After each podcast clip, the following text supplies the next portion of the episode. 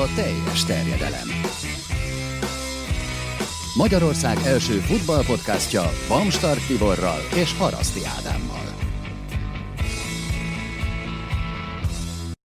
És bármennyire is azt mondtuk a múlt héten Tibivel, hogy kezdődik a nyári szünet, azért nem engedtük mégse teljes mértékben szó nélkül maradjon. Akár a Copa America, de a is említhetjük természetesen és hát ha már ez a sorozat felmerült, Tomi már ugye valamelyik adásunk alatt említette, hogy érdemtelenül keveset beszéltünk, sőt gyakorlatilag semmennyit nem beszéltünk erről a sorozatról, úgyhogy Kuntomit alias Janki Foci kértük meg, hogy segítsen nekünk ebben is, meg azért természetesen fogunk beszélni még egy csomó minden másról, hiszen bármennyire is azt gondolnánk, hogy uborka szezon van, meg nyári szünet, szerencsére, hogy ez zajlott a Copa Amerika is, amelynek ugye most már meg volt a döntője, és a Gold Cup-ban is a döntőt játszották, és hát egyéb amerikai érdekeltség is adódott, hiszen ugye a női VB döntőjében is szerepelt az amerikai válogatott, amelyet meg is nyertek, úgyhogy tényleg bőven van miről beszélünk, és bőven van Amerikában meg az MLS-szel kapcsolatos témakör is, amit érinthetünk. Úgyhogy pussunk is neki egyből. Ugyan most csak ketten beszélgetünk, hiszen Tibi éppen jól megérdemelt szabadságát tölti Olaszországban kis családjával. Szia Tibi!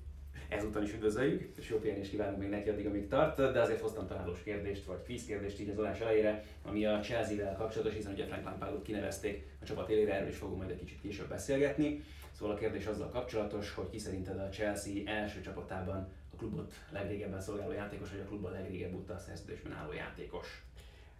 Hát így első blikre én Viktor Muzeszt mondanám, de emlékeim szerint, mintha őt most ezen a nyáron elengedték volna. Ebben nem vagyok teljesen biztos, úgyhogy maradok nála, mint tipnél, aztán majd felránthatjuk a a leplet. Ugye legutóbb, amikor nálatok voltam, akkor nem voltam biztos az első tippemben, pedig azzal nyertem volna, úgyhogy most maradok az első tippemnél, hát ha ezúttal ez a taktika bejön. Szerencsére automos módon aljas kérdést választhatom, amennyire csak lehetséges, úgyhogy a válasz nem jó természetesen, de tényleg majd a későbbiekben, és akkor kezdjünk a női foci VB-vel, mások azért is, mert hát hogyha Amerika és labdarúgás, soccer, akkor ugye egyértelműen ez a vezető ágazat, és egy nem is tudom, hogy van-e tényleg olyan ország, ahol ennyire népszerű a női válfaja a focinak. Amerikában egyértelműen vezet, nyilván azért itt a hagyományok, meg a játék, hogy is fogalmazzak, bedagozódásának is köszönhetően, ugye a soccer kifejezés, mint olyan egy abszolút létező fogalom az Egyesült Államokban. Szóval náluk ez komoly tényleg, ha úgy tetszik népünnep, hogy egyáltalán ugye döntött játszott, és aztán meg is nyerte a női válogatott. De hogy vagy a női focival? Ugye azt tudjuk, hogy az amerikai labdarúgás, mint olyat, azt nagyon követed, nagyon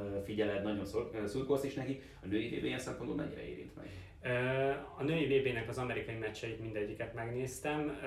Az amerikai válogatottal én azt gondolom, hogy nagyjából képben vagyok, a női válogatottal illetően, de nem annyira közel sem, mint a férfi válogatottal. Nekem ugye a férfi válogatott volt a, az első kapcsolódási pontom az amerikai labdarúgáshoz, úgyhogy érthető, hogy velük úgymond szorosabb a kapcsolatom, szorosabb információim vannak, de a női válogatott meccseit végigkövettem.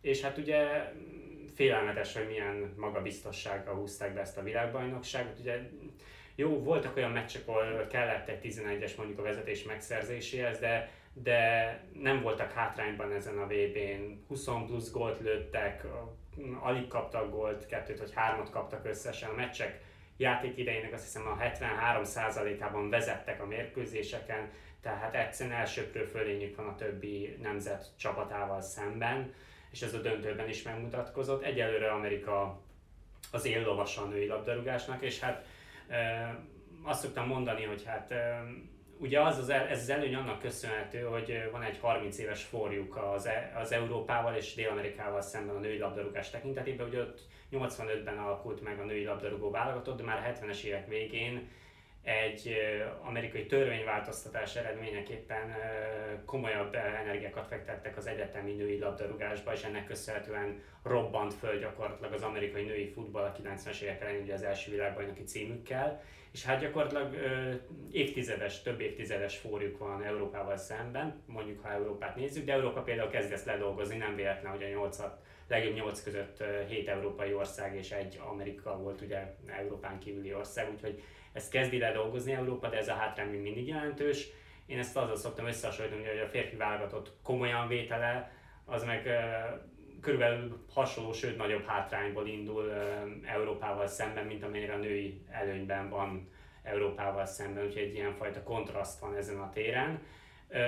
De egyébként maga az egész sportág népszerűségét jól mutatja, hogy Ugye vasárnap játszották, tegnap játszották a női világbajnoki döntőt, ugye rengeteg amerikai szurkoló volt kint a helyszínen Lyonban, közben játszották az aranykupa döntőt Chicagóban, ahol szintén 61 ezres nézőszám volt, és a kettő között Atlantában rendeztek egy Atlanta United New York Red Bulls bajnokit, ahol 67 ezer néző volt a lelátókon. Tehát, hogy a labdarúgás általános népszerűségét ez jól mutatja, hiszen mind a női futball, mind a férfi nemzeti válogatott, mind a bajnokság föl tud mutatni olyan nézőszámot, ami azt mutatja, hogy az érdeklődés az, az, az jelentős a sportág iránt. Egy fontos információt nem említettem még azzal kapcsolatban, láthatjátok, hogy nem a szokásos stúdióban ülünk, hiszen eh, ugye a vakszerencsés srácok is szabadságra mentek, természetesen a Skipper stúdióban is azért eh, nyári ütem van, vagy nyári üzem van, úgyhogy Tominak külön köszönjük, hogy befogadott eh, minket, és már csak ezért is kicsit furcsa a helyzet, ugyanis a saját magam módon meg az egész felvételt, és például már azzal elkövettem egy hibát, hogy a mikrofon átalakító kábelmet otthon hagytam, már csak azt nézem meg, biztos, hogy az iherre megnyomtam a piros gombot, mert az lenne még kellemetlenebb, hogyha az nem menne, de Szerencsére azzal minden rendben van, úgyhogy akkor nem, nem kell az adás első 7 percét újra vennünk. Pedig megnézhettem volna, hogy ki a Chelsea legrégebben igazolt játékosa. De nem, erre nincsen lehetőség. Viszont akkor tényleg arra vagyok kíváncsi, hogy ugye mondtad, hogy azért figyelted a női VB-t. Az amerikaiak számára azért azt egy, egyértelműen látszott, hogy nem volt ez egy rutin művelet, amíg végigverekedték magukat a világbajnokságon de azért azt is látjuk, amit mondtál, hogy tehát az előny még mindig megvan. Igen, igen. Én azt, én azt mondanám, hogy rutinnak már nem rutinnak mondható, tehát már meg kell küzdeni ezért a bajnoki címért, de még mindig egyértelmű. Tehát még mindig nem, nekem nem volt kétségem a női világbajnoki cím felől, mert játékban egyszerűen ellenfelek fölé nőnek, fizikalitásban ellenfelek fölé nőnek, gondolkodásban ellenfelek fölé nőnek. Tehát én azt gondolom, hogy ha megnézzük most akár a legnagyobb sztárokat, Rapinot vagy Morgant, ahogy döntést hoznak a pályán, az a többi női ö, válogatott esetében nagyon-nagyon kevés játékostól látható. Ö, én azt gondolom, hogy ebben is előrébb vannak, és hát ott az utánpótlás, tehát ö, nem fog megszakadni ez a vonal a mostani generációval, bár ez egy viszonylag idős generáció, amelyik most VB-t nyert, de hát nézzük meg a döntőben szerző Rose Lavelt, aki nekem egyébként személyes kedvencem volt ezen a világbajnokságon. Hallgatok egy amerikai podcastet, a Cooligans című podcastet, ami egy eh, stand-up comedy srácok vezetik a focival kapcsolatban, és ők mondták, hogy ez a Rose Lavelle, ez nagyon e, vicces kislány, mert ha meglátják az utcán, akkor egy olyan lánynak tűnik, akinek megkérdeznek, hogy nem akarja, hogy vigyék az iskolatáskáját, a pályán meg olyan, mint egy terminátor, és valóban ilyen ez a kislány, egy ilyen kis energiabomba, és e, ez látszott a döntőben is, és nagyon szép gólt szerzett, úgyhogy ő is példája annak, hogy e, van egy új generáció felnövőben, úgyhogy, úgyhogy a világnak még továbbra is számolnia kell majd a női labdarúgással és a női, amerikai női labdarúgással. És egyébként nyilván ez a kérdés sokakban felmerül, mert sokat lehetett hallani erről is mostanában, persze itt ugye fizetésbeli különbségek, stb. De ha magát a játékot nézed, te hová teszed most úgy a női focit, vagy mi az, amiben szerinted mondjuk felveszi a versenyt a férfi focival? Most simán csak az, hogy a játék élvezete, mint néző, külső szemlélőként. Miben látott a különbséget? Eleve eleve nem szeretem az összehasonlítást. Tehát én azt gondolom, hogy két külön, majdnem azt mondom, hogy két külön sportágról beszélünk, mint minden más egyéb sportágban egyébként is, tehát nagyon-nagyon nehéz összevetni a női kézilabdát a férfi kézilabdával, a női kosárlabdát a férfi kosárlabdával, egyáltalán a fizikai különbségek miatt is. Ezért nem rangsorolnám az ilyeneket. Ugye Két éve volt egy emlékezetes, emlékezetes nagy, hír, nagy portkavaró hír, amikor a FC Dallasnak az utánpótlás U15-ös csapata egy edzőmérkőzésen 5-2-re vette az amerikai női válogatottat. Tehát gyakorlatilag 15-14 éves fiúkról beszélünk, és egy klubcsapat játszott velük edzőmeccset. Tehát ez is mutatja, hogy azért most férfiak, nők között versenyeztetés szempontjából nem fair a helyzet, hogyha ezt egy mérlegre rakjuk, ezért sem szeretném összehasonlítani. A női futballról általánosságban azt mondom, hogy nagyon szórakoztató tud lenni, ö, őszinte futball van, ö, nagy területek vannak egyelőre, még nem taktikázzák túl a csapatok. Ugye gyakorlatilag ez olyan, mint a férfi futball pár évvel ezelőtt, mm. mikor még ö, nem, a, nem, nem uralta el ennyire a pénz és a, és a sikerészsége a futballt, és nem a célfutball dominált feltétlenül. Úgyhogy aki, aki szereti az őszinte játékot és szeret jól szórakozni, azt gondolom, hogy jól érezte magát ezen a világbajnokságon is, mert voltak nagyon szép gólok, és tényleg nem taktikázták túl a csapatok, és hát látványosan kevés volt például a fetrengés, amit a férfi futballban megszoktuk, és szerintem ez is dicséreteivel válik a női, női labdarúgásnak. Ez örülök, hogy ezt mondtad, hogy ez az összehasonlítás, annak tényleg nincsen értelme most itt fizikailag konkrétan, meg pláne aztán meg ilyen összevetéseknek, hogy mi lenne, ha egymással játszanak, mert tényleg nincs értelme, szóval nem véletlen, hogy mondjam, tehát azt se tartanám okos dolognak, hogyha nők játszanának férfi bajnokságban, stb. Vannak olyan sportágak, ahol ezt megengedik, ott sem biztos, hogy ez feltétlenül szerencsés, de ilyen szempontból meg tényleg nincsen értelme az összehasonlítás, akit igazából tényleg az a kérdés. Meg, igaz, meg amit én érzek, hogy igazságtalan a mhm. női labdarúgással szemben. Tehát olyan mércéket állítunk fel velük szemben, ami, ami nem fair. És most tegyük félre a fizikai különbségeket is, mert az is egy, az, az egy alapvető dolog, az a biológia. Eleve, amit mondtam, 20-30 évvel ezelőtt kezdték el ezt komolyan venni Egyesült Állam, az Egyesült Államokban. Az elmúlt 10 éve kezdték el komolyan venni Európában. Tehát mert nézzük meg 100 év múlva hol tart a női labdarúgás, mikor már több pénz van benne, komolyabb szponzorok állnak mögött. Ugye nézzük meg a mostani világbajnokságot, szerintem egyébként ez a világbajnokság is egy mérföldkő, abban a tekintetben, hogy mennyi reklámértékkel rendelkezett. Ugye Magyarországon is először végigkövethettük a világbajnokság mérkőzéseit, tehát szerintem nagy változások várhatóak a női labdarúgásban kedvező irányba, és majd, hogyha ezek az évek eltelnek, akkor utána nézzük meg. Rutinos vagyok ebben az érvelésben, mert ugye az amerikai férfi labdarúgással kapcsolatban is sokszor előhozom ezt az érvet, például az MLS-szel kapcsolatban. Ugye az egy 96-ban indult bajnokság, nem tudjuk összevetni 100 éves bajnokságok történetével és képességével, amit ott elértek. Ugyanúgy a női labdarúgás esetében is azt gondolom, hogy nem fair összevetni a férfi futballal, ami már 100 éve, vagy akár 150 éve a porondon van, főleg úgy, hogy a nők nagyon sokáig ugye nem is sportolhattak, tehát tiltott volt konkrétan a női labdarúgás, és ezek a kapuk nemrég nyíltak meg, és azt gondolom, hogy meg kell várni ezt az időt, amíg ezt reálisan is korrektül értékelhetjük, és szerintem még nem tartunk annál a pontnál, hogy ugyanazt várhatjuk el a női focitól, mint a férfi focitól. Meg is igazából értem. Erről is beszéltük azért már korábban is a podcastban is, hogy ahogyan most nem kell feltétlenül összehasonlítani a férfi és a női kézilabdát, mind a kettő teljesen élvezhető játék az én szemszögemből, vagy számomra legalábbis mindenképpen, hogy én úgy vagyok, hogy abszolút szeretem bizony a női kézilabdát, mint a férfi kézilabdát is. Nyilván nem lehet ugyanazt elvenni a játékosok, de attól még teljesen élvezhető, meg olyan dologról beszélünk. És akkor lesz igazán érdekes mondjuk Magyarországon is ez a helyzet, hogyha mondjuk tényleg lesz olyan női csapat, akiért mondjuk komolyan elkezdenek majd szurkolni, hogy olyan eredményeket ér el, és akkor valószínűleg egyszer csak hirtelenjében azért a magyar szurkolók is jobban ráéreznek annak az egésznek az ízére, hogy ez egy ilyen is egy fogyasztható termék. Megvan ennek a magja, én ugye ki volt szerencsém kint lenni a női BL döntőn a Fradi pályán, és amikor a Marozsán Jennifer gólt lőtt, és Ria Ria Hungária kiáltás az egész stadionban fölrobbant, hát, és ez csak egy játékos volt. És hát elgondolkodhatunk azon, hogyha ugye adottak lettek volna a feltételek, és olyanok lennének a szövetségben a, a, a lehet, olyanok lettek volna a szövetségben a lehetőségek annól, mikor Marozsán Jennifer ugye csapatot választotta, hogy nálunk kötött volna ki, vagy hogyha lenne még néhány ilyen játékosunk, akkor milyen élmény lenne ilyen meccsekre járni, de a lényeg az, hogy ez is azt mutatja, hogy a szurkoló tényleg nem azt nézi, hogy, hogy, hogy nő vagy férfi, hanem hogy sikeres, és gótlő, és aranyérmes, és mm. stb. és akkor tud szurkolni a lelátón. Ez, ez egy egyértelmű példa volt ez a BL döntő. Akkor viszont beszéljünk egy másik döntőről, ahol érdekelt volt az amerikai válogatott. Így értük már itt ugye az adás elején, hogy a is lesz ott természetesen a mai adásunkban. Hát egy ö, érdekes, izgalmas döntő volt, ami aztán végül ugye nem amerikai győzelemmel zárult, nagyon kevesen múlott a dolog. Mielőtt belevágunk ebbe az egészbe, viszont egy kicsit helyezzük el a térképen a Gold Cup-ot, nem konkrétan fizikailag gondolom a földgolyó is, mert ez viszonylag egyszerű, gyakorlatilag Mexikótól felfelé. Hát egyébként sem, azt sem gondolom, hogy fölösleges egyébként a CONCACAF Gold Cupot így térképileg sem elhelyezni, mert szerintem nagyon sok ember számára ez ismeretlen uh-huh. terület, mert ugye a Kupa Amerika az egyértelmű, hogy Dél-Amerika, Ázsia Kupa benne van a nevében, hogy Ázsia, Afrika Kupa, Európa bajnokság, a CONCACAF az egy ilyen furcsa mozaik szó, ugye ez Közép-Amerikát, Észak-Amerikát és a Karibi térséget takarja, ez gyakorlatilag ennek a régiónak a kontinens tornája, tehát minden, ami nem minden, ami Amerika, és nem a Copa Amerikához tartozik.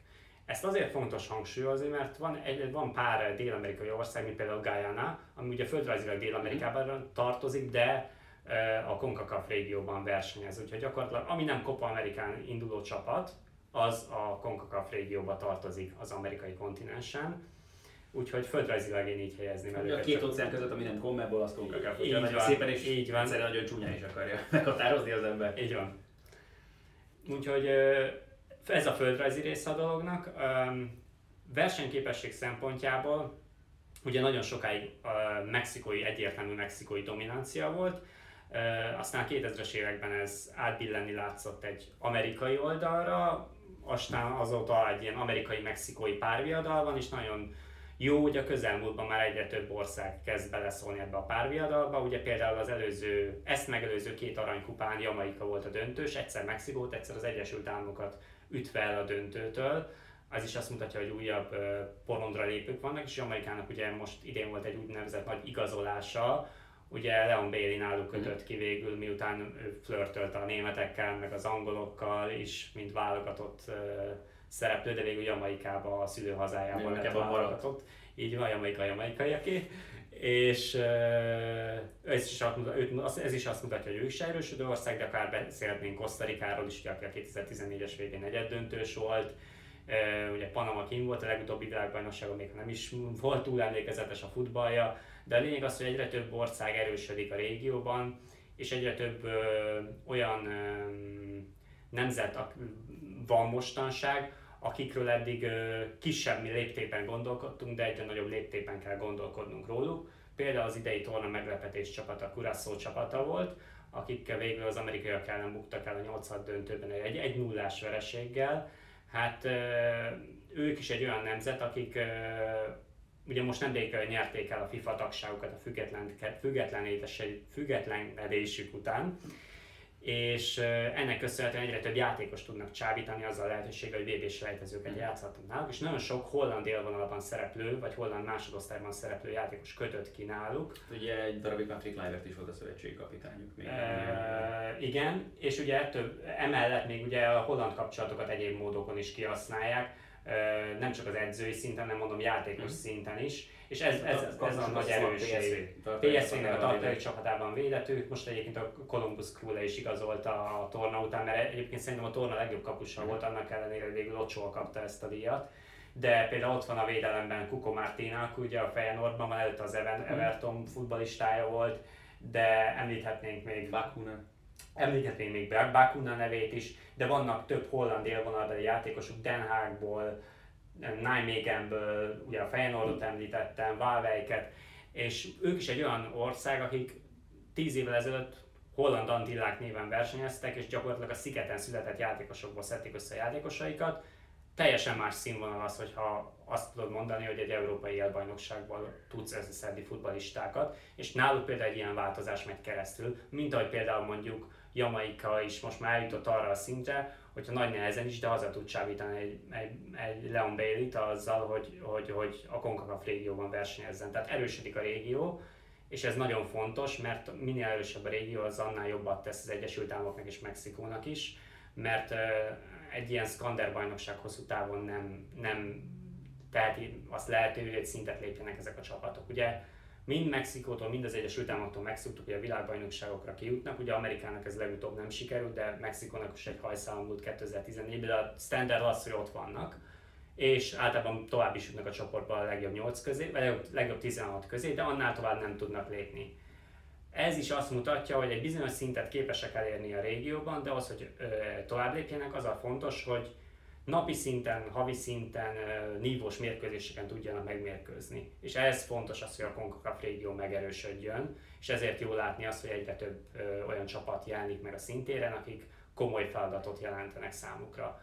Mexikó számára is volt ilyen például az idei aranykupán, Martinikot 3-2-re tudták ugye legyőzni, és... Tehát a kieséses szakaszban nem nagyon egyszerű meccsük nem is volt. Nem is volt egyszerű meccsük, ugye Martinik ellen volt a, a 3-2-es győzelmük a csoportba, Costa Rica ellen volt egy 1-1-es döntetlenjük, és kieséses szakaszban is végül 11-esekkel győzték le Haitit, aki a torna másik meglepetés csapata volt. Tehát, és Mexikóról tudjuk azért, hogy mennyire megbízható, teljesítménynyújtó futballnemzet, tehát nem csak Amerikáról van szó. Ez is azt mutatja, hogy, hogy, hogy hát persze, amit mindent, mindenütt hallunk már, hogy a világfutball az már tényleg már kezd mindenütt egy bizonyos minimális szintet mindenütt elérni, és már nem nagyon vannak olyanok, hogy könnyű mérkőzések.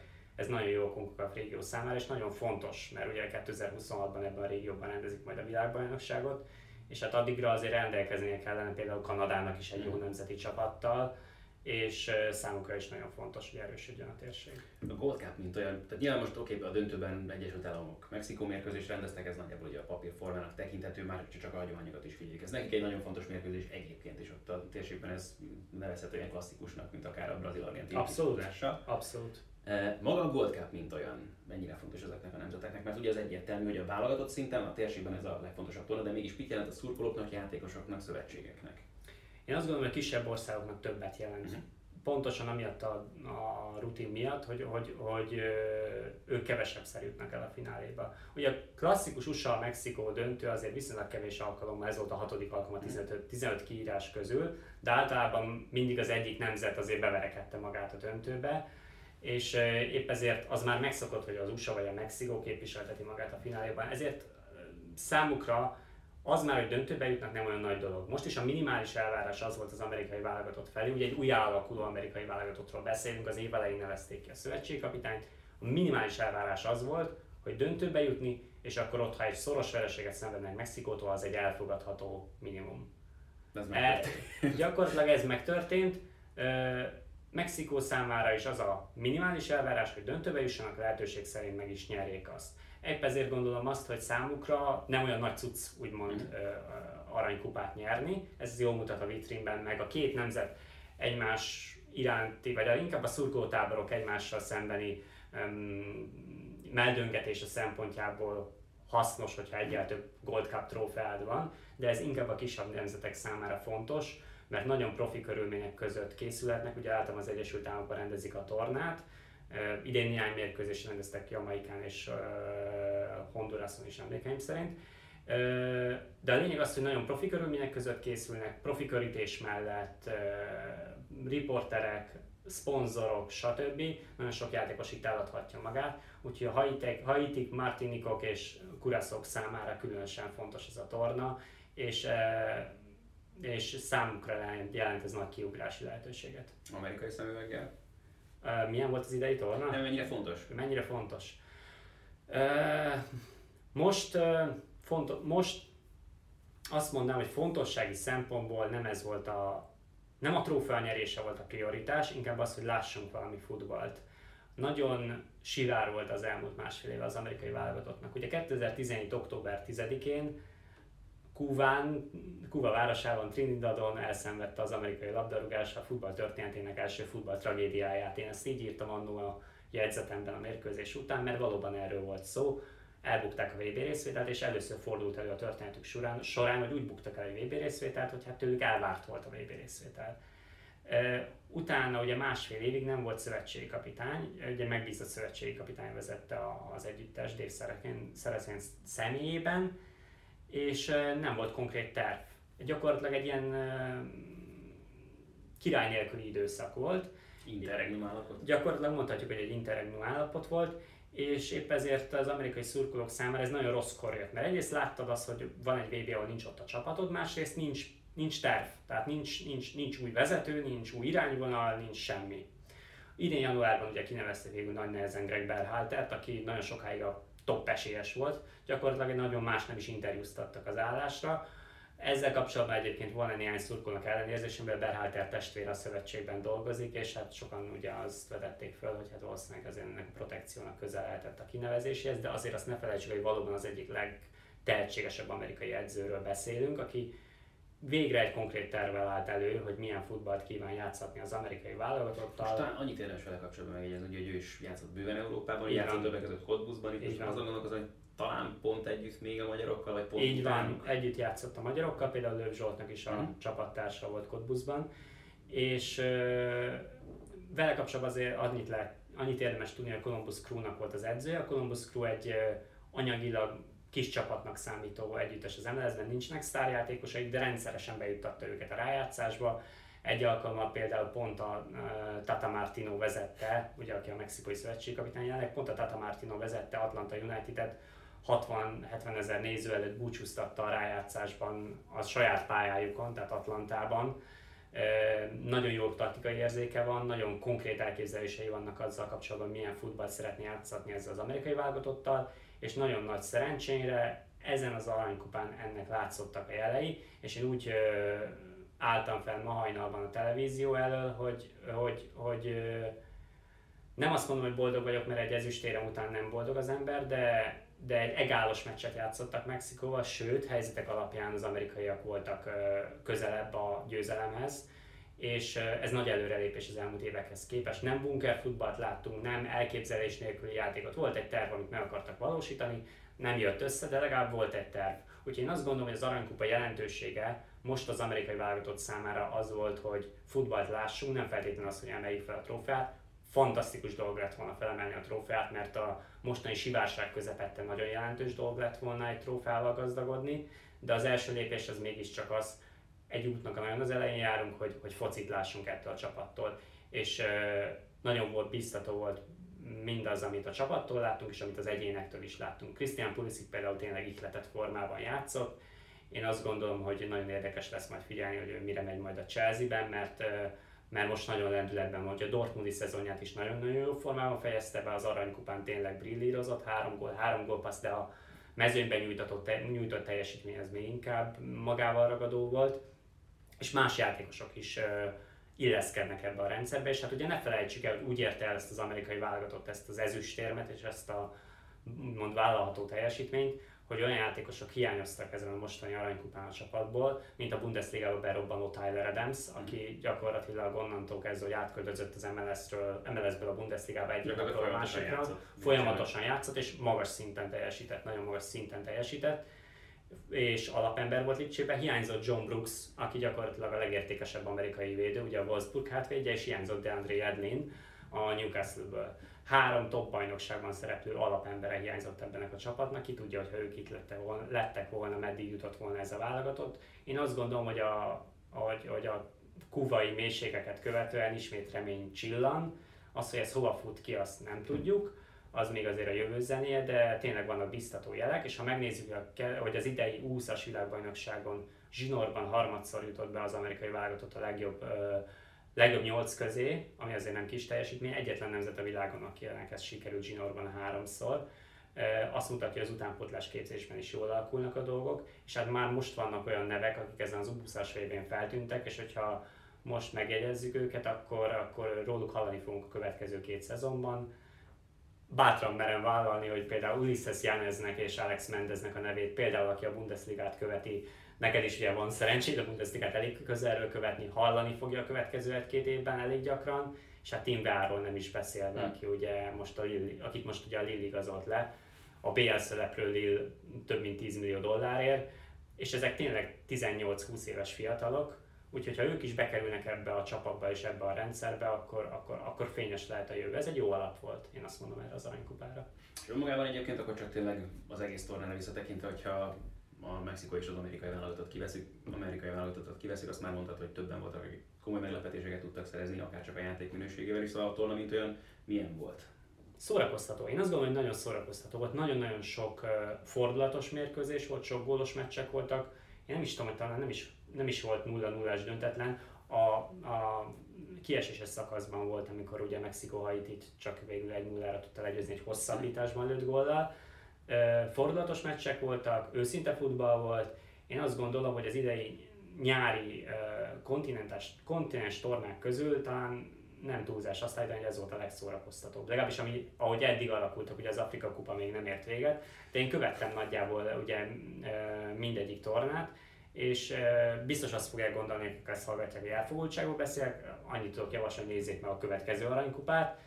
Szerethető kis csapatok, világhírű játékosok, és tényleg egy őszinte futball, amit, ami, amit láthattunk, és hát aki nem szerelmesedik bele tényleg egy, például egy, egy szegénységtől gyötrődő Haitinek a tündérmeséjébe, amit ezen az aranykupán produkált, vagy tényleg Curaçao-ba, vagy Martinikba, az, az, az már tényleg nem, nem, nem, nem ismeri a futballromantika fogalmát, mert itt ez tényleg jelen volt.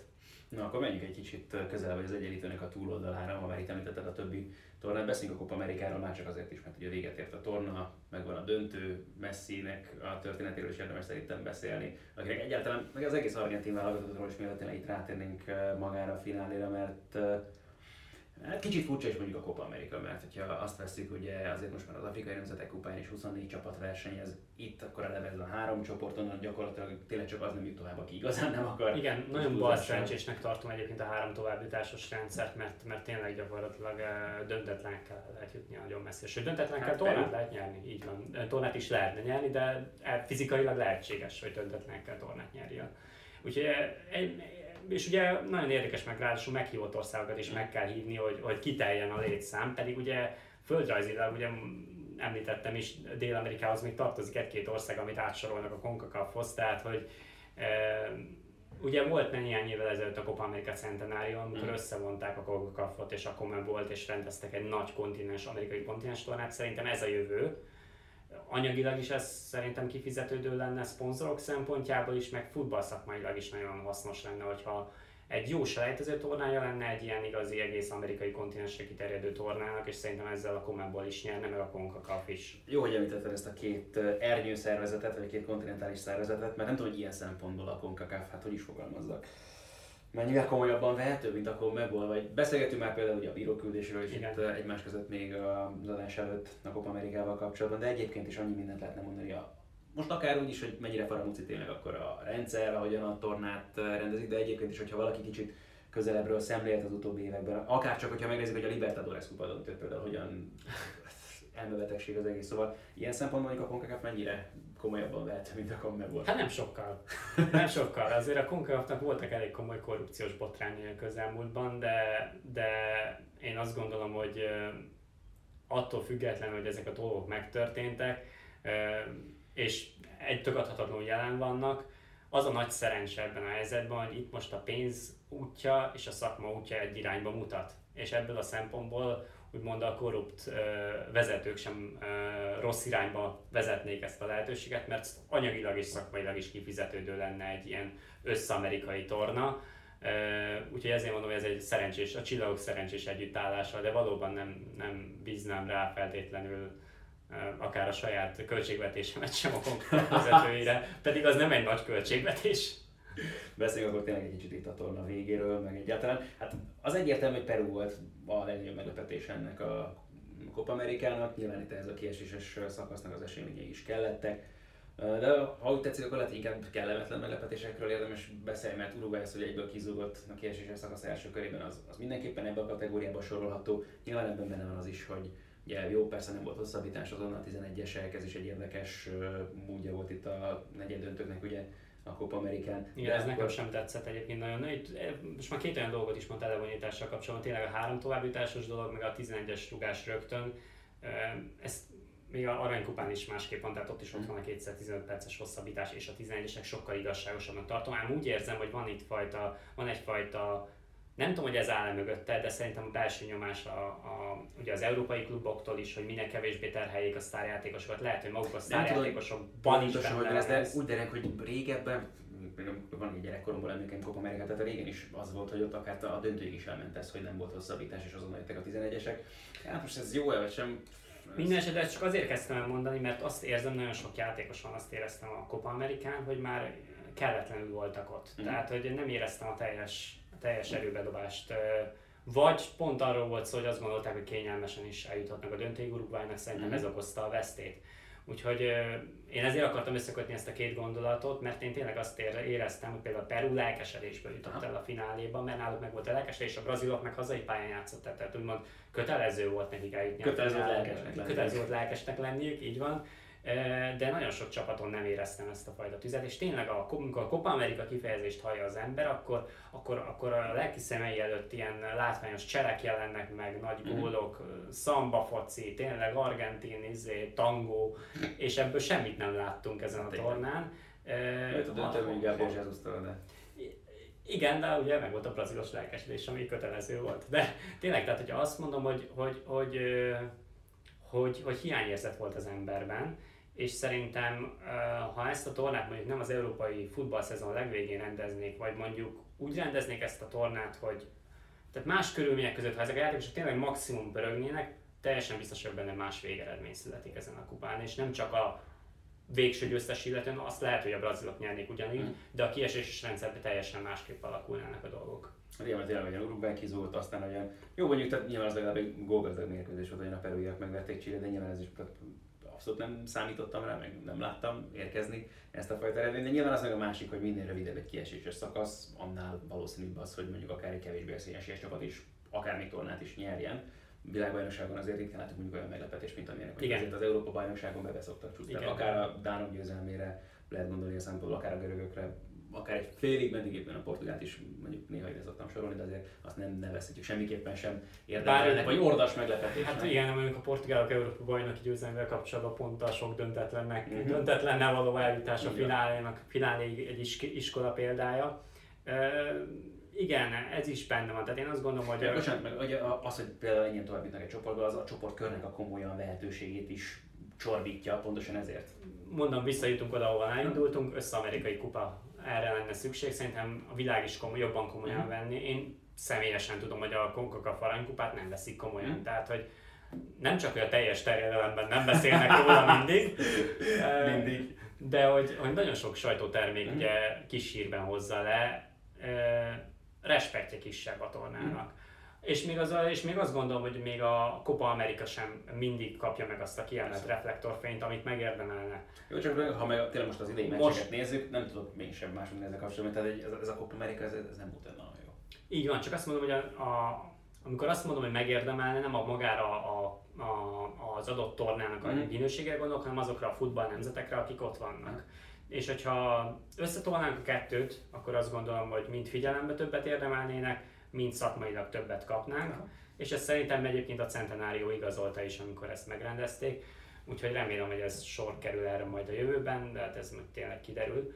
Uh, ami a tegnapi finálét illeti, uh, teljesen jogos végeredmény született. Én azt gondolom, hogy uh, tényleg az, talán az egyetlen uh, szép futball bemutató csapat meg is nyerte a tornát, ami jó, persze sokan elégedetlenkednek, hogy már túlságosan európai Brazília futballja, de azért még mindig azt gondolom, hogy ez a fajta európai futball ez szem, szemgyönyörködtető, vagy szemnek kellemes, és, és tegnap láttunk erre számos példát is, tényleg Jesus-tól is, aki ezzel kapcsolatban egy iszonyatosan érdekes helyzet a Manchester City-vel, hogy ugye Aguero mellett alig kap játék lehetőséget, és tényleg itt jobb szélen is kipróbálták, és működött a dolog, és centerben is játszott, és működött a dolog. Érdekes lesz azt látni, hogy ő mikor elégedi meg, meg azt, hogy, hogy ő csak mhm. másodhegedűs, amikor ilyen képességekkel rendelkezik, mert azért egy idő után azért ez bosszantó tud lenni, főleg, hogyha bemutatja azt is, hogy nem egydimenziós csatár, hanem tényleg bevethető több pozícióban, és szerintem a mostani kopán ezt abszolút igazolta.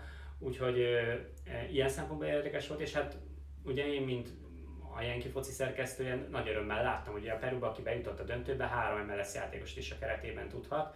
Azért azt gondolom, hogy ez az MLS fejlődése szempontjából is ez egy jó visszaigazolás. Az egész kopán is 10-12 MLS játékos vett részt, ugye akár említhetném Lodeirot mondjuk Uruguayból, vagy Josef Martinez uh-huh. ugye a venezuelaiaktól.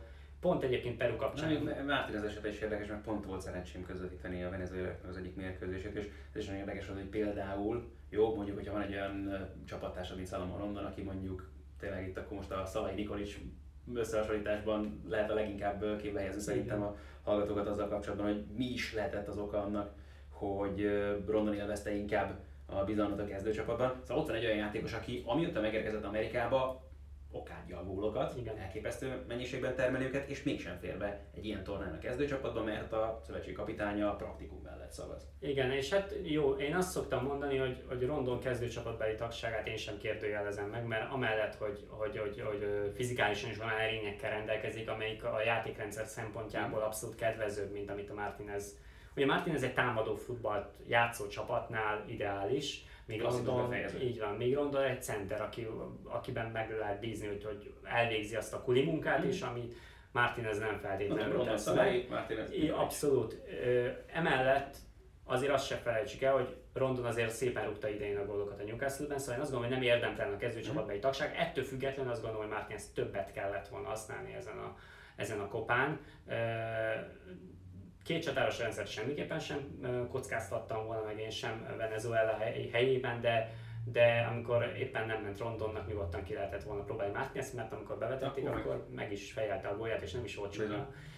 És pont ugyanez a problémám egyébként, és ez megint lehet, hogy részrehajlás, ezt majd a hallgatók eldöntik, vagy, vagy te megmondod nekem, de például Peru esetében is ezt éreztem, ahol ott van egy Raúl Ruidél, a kispadon, aki amióta megérkezett Seattle-be, tényleg ahogy Martinez is szórja a gólokat folyamatosan, majdnem minden második mérkőzésén gólt szerez. Egy fiatal, erőteljes csatár, nagyon energikus, nagyon robbanékony, legjobb életkorban van, Mexikóban gól király volt, Amerikában is ott van a top góllövők között. Meg aztán tényleg ilyen szempontból és, a dolga, mert gyakorlatilag egy nemzeti ikont És egy nemzeti ikont kellene kiszorítania, de hát most meddig játszik még Guerrero? Tehát meddig gondolkodunk még Guerrero-ban? Persze ezen a kopán is hozta azokat a gólokat, amiket ő tudott hozni, de érdekes gondolat kísérlet lett volna. Nem is azt mondom, hogy Rui Diaz játszatni minden mérkőzésen, de több játék lehetőséget biztosítani, mert azt hiszem, hogy 5 percekre cserélték be mindig a meccsek végén, ami azt gondolom, hogy nem sok lehetőséget ad a, a, a bizonyításra, és tényleg gyakorlatilag bemelegszel, és már le is fújták a meccset. Úgyhogy, de hát most vele kapcsolatban nem sokat panaszkodom, mert úgyis ő a jövő. Tehát Guerrero egyszer úgyis abba adja, bár nagyon úgy néz ki, hogy ez nála egy ilyen végtelen történet, történetnek tűnik, mert az ember mindig azt hiszi, hogy most már tényleg az van, hogy akkor visszavonultam és visszavonulok, de aztán mindig feltűnik újra. E, lényeg az, hogy e, Rui Diazban bízom a jövőre nézve, de nagyon jó az MLS számára, hogy eljutott egy olyan csapat a döntőbe, ahol tényleg képviselteti magát ez a bajnokság és... Elismertük egy kicsit abban az irányba, ha már eme lesz, és akkor beszéltünk, ha már itt Nikolic szóval került magyar játékosokról, mert azért uh, fokozódik a nemzetközi helyzet, vagy hogy fogalmazom ezt meg velük kapcsolatban, mert azért itt sok, sok mindenről lehetett hallani, meg nem tudom, hogy mennyi az egyáltalán, ami elisított mondjuk Magyarország azzal kapcsolatban, amiket mondjuk arra felé lehet Igen. olvasni, látni. Igen, hát most nem a legjobb szelek, nem fújnak a magyarok irányába Amerikában, tehát Kansasben is letértek a sárga útról, nagyon úgy néz ki. Uh, akkor kezdjük Kansas-szel. Ugye a Sporting KC-nek a, a Sporting Kansas City-nek idén az a nagy megtiszteltetésben volt rész, hogy elindulhatott a CONCACAF bajnokok ligájában, ahol egy ideig nagyon szépen meneteltek, mexikói csapatot vertek ki, bejutottak a legjobb négy közé, majd utána jött egy, egy nagyon-nagyon komoly pofon Mexikóban, amiből azután sem tudtak felállni. Nagyon sokáig ilyen kába állapotban témferegtek, aztán egyre több sérültjük lett, olyan szinten, hogy a kispadra már nem tudtak leültetni csak három játékost egy-egy, mérkőzésen, egyre rosszabb eredmények következtek ennek hatására, és bekerültek egy ilyen vereség spirálba, és ez a magyar játékosokra sem volt jó hatással. Ugye Salai Dániel tavalyi remeklése, remeklése után idén még képtelen a kapuba találni, Német Krisztián nagyon jól indította a szezon, szintén a BL-ben, ugye meg abban az időszakban, amikor a BL-ben még ment a szekér a csapat számára, de utána ő is e, lelassította gólokkal. Egyedül Barát Botond az, aki nagyon megbízható jó teljesítmény nyújt most a, a magyarok közül. Ugye őt nemrég a Kansas szurkolói portája megválasztotta a legjobb igazolásnak a téle, télen érkezők közül. Sajnálom, és a válogatottban is nagyon-nagyon-nagyon jó párost alkotnak ott hátul uh, Orbánnal egyszerűen nagyon jól kiegészítik egymást, és ha rájuk nézünk, két, tényleg olyan, két olyan védőt látunk, akik, akik tényleg védőnek néznek ki, és nagyon rég volt ilyen a magyar mm. válogatottban egyébként, hogy jó ránézni egy védelőre olyan szempontból, hogy, hát az tényleg nagyon. Hogy, hogy, hogy, hogy, nem azt látja az ember, hogy, hogy, hogy elfújja őket a szél, hanem az, hogy ezek embert tesznek, és tényleg nagyon jól kiegészítik egymást, és úgy lehet, hogy nagyon jó az összhang közöttük. Szóval a barátnak abszolút jót tett Amerika, és egyébként ő maga is nyilatkozta, hogy nagyon jót tett számára az MLS, mert olyan fizikális terhelésben van része, ami fejlesztette a játékát, és olyan párharcokban, amik tényleg hát az ember Ibrahimovic-sal, meg Runival küzd egy, egy meccsen, vagy Josep Martinezzel, vagy Raúl Ruidiazzal, az fejleszti a játékát. Szóval ő abszolút pozitív. Salóira visszatérve még annyit mondanék, hogy annak ellenére, hogy ő gólokban nem teljesít annyira, sőt, hát ugye idén még nem szerzett gólt, nem teljesít annyira jól, Viszont eh, Vermes Péter nagyon dicséri a játékát, a védekező játékát, és azt mondja, hogy továbbra is nagyon bízik benne, nagyon sok mezőny munkát eh, eh, hoz Sallói, nagyon sokat védekezik, nagyon megbízható, és általában végigjátsza a mérkőzéseket, amikor bizonyítási lehetőséget kap, és ez is azt mutatja, hogy benne továbbra is bízik Vermes. Német Krisztiánnal kapcsolatban már azért kritikusabb hangokat ütött meg az utóbbi időben. Nyílt kritikát még azért nem fogalmazott meg, de már voltak célzások az irányában, mikor mikor arra célozgatott, hogy több munkát vár el tőle meccseket követő interjúkban. mikor kérdezték, hogy miért cserélt így, miért cserélt úgy, akkor azt mondta, hogy azért, mert több munkát várt el azon a poszton, és ugye a német posztjáról beszélt, és most az ő helyén játszó játékos rúgta például az előző fordulóban a gólt, mikor végre nyert a Kansas egyébként. Úgyhogy német egy kicsit most azt gondolom, hogy bizonyítási kényszerben van, de már volt ilyen szituációban korábban is, és ki tudott mászni belőle, úgyhogy ez tényleg csak rajta múlik. Salóival kapcsolatban kérlek az a kérdés, hogy mikor törik meg a jég. Ugye az előző, megelő, előző, forduló, előző előtti fordulóban volt egy kiadott 11-ese, ami nagy lehetőség lett volna arra, hogy akkor most beinduljanak a dolgok. Ezzel nem jött össze, de én azt látom mind a játékán, mind a tényleg a visszajelzéseken, hogy az előbb-utóbb ez ez meg fog törni. Kérdés az, hogy a Kansas mikor indul el felfelé, mert szerintem az mindhárom magyarnak jót fog tenni, hogyha az egész csapatban egy pozitívabb légkör alakul ki. Német Krisztiánra különösen jellemző, hogy azért ő, ő rá, nála nagyon látszik, hogyha a hangulata le van törve, vagy hogyha éppen a csapatnak nem úgy megy, akkor az hatással van játékra. Egy pozitívabb közegben belőle is egy sokkal pozitívabb teljesítmény jön neki. Úgyhogy ennyit a kansas Washington, Chicago.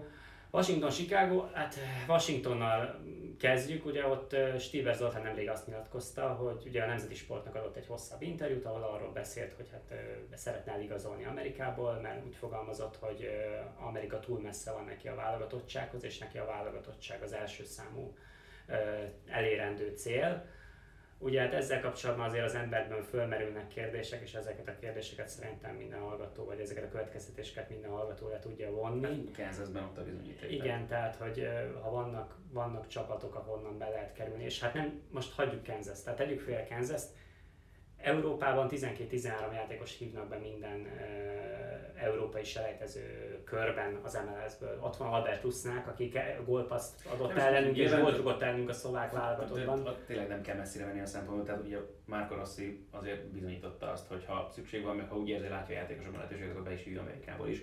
Itt igazából, tehát hogy mondjam, tehát ezt azért rossz kifogásnak érzem. Én, én azt gondolom, hogy ez egy rossz, rossz kommunikáció volt. Rossz kommunikáció volt Stiebernek játék lehetőségre lenne szüksége, nem kap bizalmat Washingtonban, azt nem... Csak pont, pont olyan szempontból érzem rossz felfogásnak egyébként, hogyha valóban ezt gondolja. Egyébként Steve, és nem egyszerűen arról van szó, hogy bármilyen másokból szeretne visszajönni Európába, hogy azért neki akárhogy is alakult az utóbbi időszak, azért van egyfajta respektje már azért Amerikában, amit kialakított, láthat benne szerintem, vagy láthatna benne más MLS csapat is fantáziát, és hát ilyen szempontból könnyebb lenne mondjuk jó helyet találni. Ö, erre irányuló kísérletek már voltak a közelmúltban. Az a helyzet, hogy ö, olyan fizetéssel rendelkezik a Stibi, jelenleg az MLS-ben, hogy fizetési sapkával dolgozó bajnokságban, mint az MLS, nem biztos, hogy megkockáztat egy csapat úgy, hogyha nem látja rendszeresen játszani az adott játékos, már pedig Stibi nem játszik rendszeresen, mert az edzője nem szavaz neki bizalmat. Ez már sokkal És ö, én azt gondolom, hogy emögött a nyilatkozat mögött inkább az volt, hogy ő kifejezte egyértelműen, hogy Európába szeretné mm. és nem Amerikán belül váltani. Ez volt a mögöttes szándék szerintem, ami, ami megfogalmazott, de, de valóban szüksége lenne egy környezetváltozásra, mert, mert nagyon egyértelműen úgy tűnik, hogy ez a Washington történet már nem fog beindulni. Volt egy nagyon jó időszak a tavaly nyáron, épp Runi megérkezését megelőzően, meg Runi, Runi érkezését követő első két hónapban, de aztán kiszorult a csapatból, és inkább ezt a latinos vonalat erőlteti az edző. Ugye ott van például az a Lucio Acosta, aki iránt állítólag a téli vagy a Paris Saint-Germain érdeklődött elég élénken, és mellé igazolt még egy argentin játékost, és tényleg ezt a dél-amerikai, közép-amerikai vonalat nyomja most az edző a támadó középpályások területén, és Stieber elvétve kap játék lehetőséget. És ilyenkor, amikor az emberen nincsen játékban, akkor egy-egy meccsen úgy megragadni az edző figyelmét, hogy tényleg a latinok között kell föltűnni, hogy hé, itt egy magyar és néz mit tud, az nagyon-nagyon nehéz. Úgyhogy neki abszolút környezetváltozásra lenne szüksége, és hogyha ez Európa az út, akkor Európába. Valóban az indoklás nem volt szerencsés, mondom, a magyarok is ugye behívót kapnak az MLS-ből, és hát számos európai ország játékosai meghívót kapnak az MLS-ből, úgyhogy az MLS földrajzilag nincsen távol, itt inkább a játék lehetőség van egyelőre távol, és azt kéne közelebb hozni. És hát ugye valószínűleg lesz még egy közelebb költöző, és nem beindul a nagy magyar exodus az MLS-ből, ugyanis ugye a Chicago Fire esetében is Nikol is lenyilatkozta, hogy nagyon úgy néz ki, hogy ez lesz az utolsó éve Chicago-ban, nem tervez hosszabbítani jelenállás szerint. És hát korábban nekem is adott egy interjút, amiről arról beszélt, hogy szeretné, hogyha a gyermekei a Magyarországhoz közel nőnének fel, úgyhogy elképzelhető, hogy ő jobban gondolkodik, hogy majd hazatér vagy a magyar bajnokságba, vagy Magyarországhoz közeli bajnokságba. Én akár még egy dacban is el tudnám képzelni, ugye még egy országban hm. lehetne gól király. És úgyhogy az ő esetében is azt gondolom, hogy a távozás lesz a következő lépcsőfok, és ez már látszik is egyébként az idei szezonban, azért most már többször csereként kap játék lehetőség, az edző is már inkább a Nikolics utáni időszakban gondolkodik. És hát ez nem is olyan rosszul egyébként a Chicagónak, mert a helyén játszó játékos elég jól teljesít, míg Nikónak azért idén nagyon sok helyzete volt, amit nem tudott értékesíteni. Szurkolók egy kicsit ki is kezdték egy-két szurkolói portálon a kihagyott helyzetek miatt, de hát azért ne felejtsük el, hogy nemrég az 50. gólját szerezte a Chicagói mezben, tehát én azt gondolom, hogy azért letett már annyit az asztalra, hogy, hogy az idei kihagyott helyzetek miatt, kihagyott helyzetek ellenére is jó szívvel emlékezzenek rá Chicagóban. Hát nem tudom, hogy a Stanford bridge mennyire fognak emlékezni majd egyszer Kenneth Omerover, hogyha elhagyja a klubot, már pedig oh, ez nagyon, nagyon égi. Már itt volt a nyelvemen. Ugye, most volt egy hosszabb interjúban a Guardianben, amiben kiemelték azt, hogy azt a napokban vette át egyébként a vezetést ezzel kapcsolatban, mint a klubot legrégebben szolgáló játékos. De hát ő is gyakorlatilag játszott az első csapatban, és jó néhány ilyen játékos van egyébként még mindig a Chelsea keretének, aki ugye folyamatosan évről évre kölcsönbe kerül, például ugye Törökországban játszott, most nem talán már három szezont is két különböző csapatnál, de én érdekes, hogy ő is elmondta azt, hogy ő sem akar Törökországban maradni. Annak ellenére nagyon jól éreztett egyébként magát, meg nagyon jók a körülmények egyébként, főleg aztán Isztambulban, ahol meg a, a város is abszolút azért az még sokkal inkább Európa sem, mint ugye Ázsia nem véletlenül szoktak azért így is fogalmazni ezzel kapcsolatban is, de hogy nyilván egy kicsit kijön az emberből, hogy is mondjam, az ambíciókat, az, hogy ott jól érzi magát, megelégszik, és Romero is úgy gondol, hogy szeretne azért ennél előrébb kerülni. De a Chelsea ugye más miatt érdekesünk elsősorban, hogy Frank Lampardot most már bejelentették, mint a csapat menedzserét a következő szezonra. Ez akár Christian Pulisic szemszögéből is érdekes lett a te számodra, de nekem régi veszőparipám, és ezt talán Lamparddal kapcsolatban is már beszélgettünk erről itt a podcastben is. Nekem nagyon viszketek mindig ettől, amikor jó, Lampard nem 0 kilométeres, mert volt már azért egy szezonja a Derby County-nál egész közel kerültek ugye a feljutáshoz a Premier League-ben. Nyilván ezzel kapcsolatban aztán sokat nem tudok mondani, mert nem állíthatnám, hogy túlságosan sokat láttam volna a Championshipből az idei szezonban. szóval uh, nem tudom, tehát, és pláne egy, oké, okay, ez most egy különleges helyzet a chelsea ezt nyilván látni kell. Uh, igazából azt nem értem, hogy Szárit miért kellett elküldeni, ugye ez már egy érdekes sztori vele kapcsolatban. Aztán meg nyilván, ha már ez lett a helyzet, akkor Lampardot volt valószínűleg a legegyszerűbb meggyőzni arról, hogy gyere ide. Hát nehéz sztori. Szerintem, ahogy ez az év alakult, azért a Szári távozása azért az borítékolható volt. Főleg, az főleg ismerve a klubnak követően, meg a klub, az meg másik, igen. De hogy, hogy az, az, az sejthető volt, hogy már Szári büszkeségesen tartja őt mindenképpen ennél a klubnál. Úgyhogy az, az a része azt gondolom, hogy ez egy, az egy lezárt történet. Az, hogy utána utódkeresés, én szerintem azért vártak nagyon sokáig a Lampard kinevezésével, mert itt egy nagyon nagy dilemmázás ment klubon belül is. Egyrészt, hogy meglépjék-e azt a kockázatos lépést, másrészt meg hát nem nagyon találtak szerintem olyan életképes jelöltet, mm. akire nyugodtan rábízhatták volna ezt a mostani szituációt, mert azért ne felejtsük el, hogy itt most egy generációváltás is lesz azért a Chelsea-nél. Nagyon sok fiatal játékos van, akár az érkező Pulisikről beszélhetünk, vagy akár a loftus cheekről vagy a többiekről. Egy kicsit új csapatot kell építeni, és ilyenkor én azt gondolom, hogy ha odaigazolnak egy volt játékost, akkor a szurkolók részéről egy nagyobb bizalmat kapnak, talán több türelmet mhm, kapnak, biztos, mert több minden megbocsájtanak egy volt ikonnak, mint hogyha egy újonnan érkező bárki lenne. És azt gondolom, hogy most az első időszakban lehet, hogy lesznek döccenők ebben a, ebben a Chelsea gépezetben, de nagyon, de én azt gondolom, hogy az ottani fiatal játékosok nagyon biztatók a jövőre mm. nézve. Viszont a tényleg nagyon érdekes szituáció Lampard, mert uh, például uh, amerikai vonal, ugye ő játszott a New York City FC-ben, mm. és uh, New York City FC színeiben játszott a Matt Miazga ellen, aki most játékosa lesz a Chelsea-ben, ugye a Miazga a Red Bullsnak volt a hátvédje, és most a Chelsea játékos, akit rendre kölcsön adtak, ugye az egyik nagy kölcsönvándorlója a Chelsea-nek, de ugye a nyári felkészülés mennyit vele, vele kezdi meg, ez is mutatja, hogy mennyire új edző Lampard, hogy tényleg egy fiatal és stáccal még egy, egymás ellen focizott, és most meg már az edzője lesz. De én azt gondolom, hogy egyébként a Darbyval tényleg én, én a playoffot követtem meg a pár utolsó fordulóját a Championshipnek. Én a Leedsnek nagyon szurkoltam egyébként, tényleg Bielsa Magic. A Bielsa Magic egyrészt, meg ugye ott is van, volt MLS érdekeltség, Jack Harrison a New York City-nek volt játékosa, és ő is ott játszik, meg hát Bielsa-nek a stí- őrült stílusát egyébként, tehát szerintem tényleg a futballromantikusok mindenképpen szerethetik. Úgyhogy nagyjából követtem az utolsó fordulókat, és én azt gondolom, hogy, hogy, hogy Lampard nagyon meggyőző volt, és azért a Championship darálójában eljutni ilyen szintre, egyáltalán az, hogy, egyáltalán az, hogy szóba kerülhet a feljutás, nem is, nem is mhm. maga a feljutás maga, hanem egyáltalán az, hogy szóba kerülhet a feljutás, az már egy nagyon komoly teljesítmény.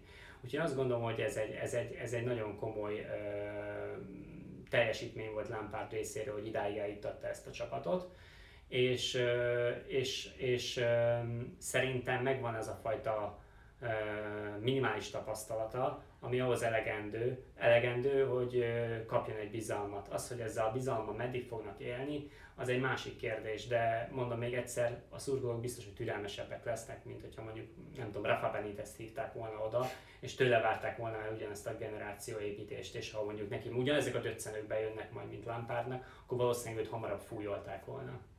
Tomi, nagyon szépen köszönöm, hogy a rendelkezésünkre álltál, meg hogy befogadtál itt minket. Nektek pedig azt, hogy meghallgatotok minket ezúttal is. Téma azért lesz itt a következő hetekben is, pláne ugye már itt a múlt héten kijelentettük, hogy nyári szünet van, úgyhogy nem mernék komolyabb életet tenni azzal kapcsolatban, hogy mikor jelentkezünk legközelebb, de azt gondolom, hogy azért az afrikai nemzetek kupája döntőjére csak vissza szeretnénk majd tekinteni valamilyen formában itt még a későbbiekben, meg azért indul most már be itt a nagy üzem, az Európa Liga selejtezők, Bajnokok Ligája selejtezők most már magyar csapatokkal is a héten, úgyhogy téma mindenképpen lesz valóban itt a következő hetekben is valamilyen módon mindenképpen megpróbálunk azért majd szerintem még ezekre is reflektálni itt a későbbiekben. Hát augusztus elején pedig aztán mindenképpen szeretnénk mi is majd a nagy bajnokságokkal együtt mindenképpen a régi formában, tempóban, gyakorisággal beindulni, de azért szerintem még addig is fogunk jelentkezni, úgyhogy figyeljetek minket, a mostani meghallgatást pedig köszönjük, sziasztok! Sziasztok! Ez volt a teljes terjedelem. Magyarország első futballpodcastja Bamstark Tiborral és Haraszti Ádámmal.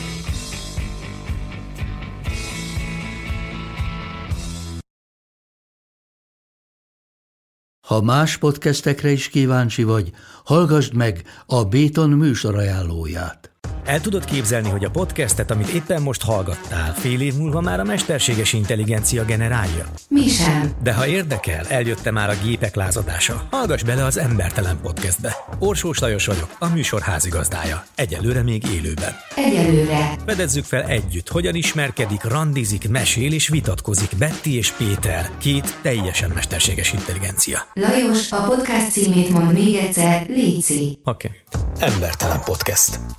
Ez a műsor a Béton közösség tagja.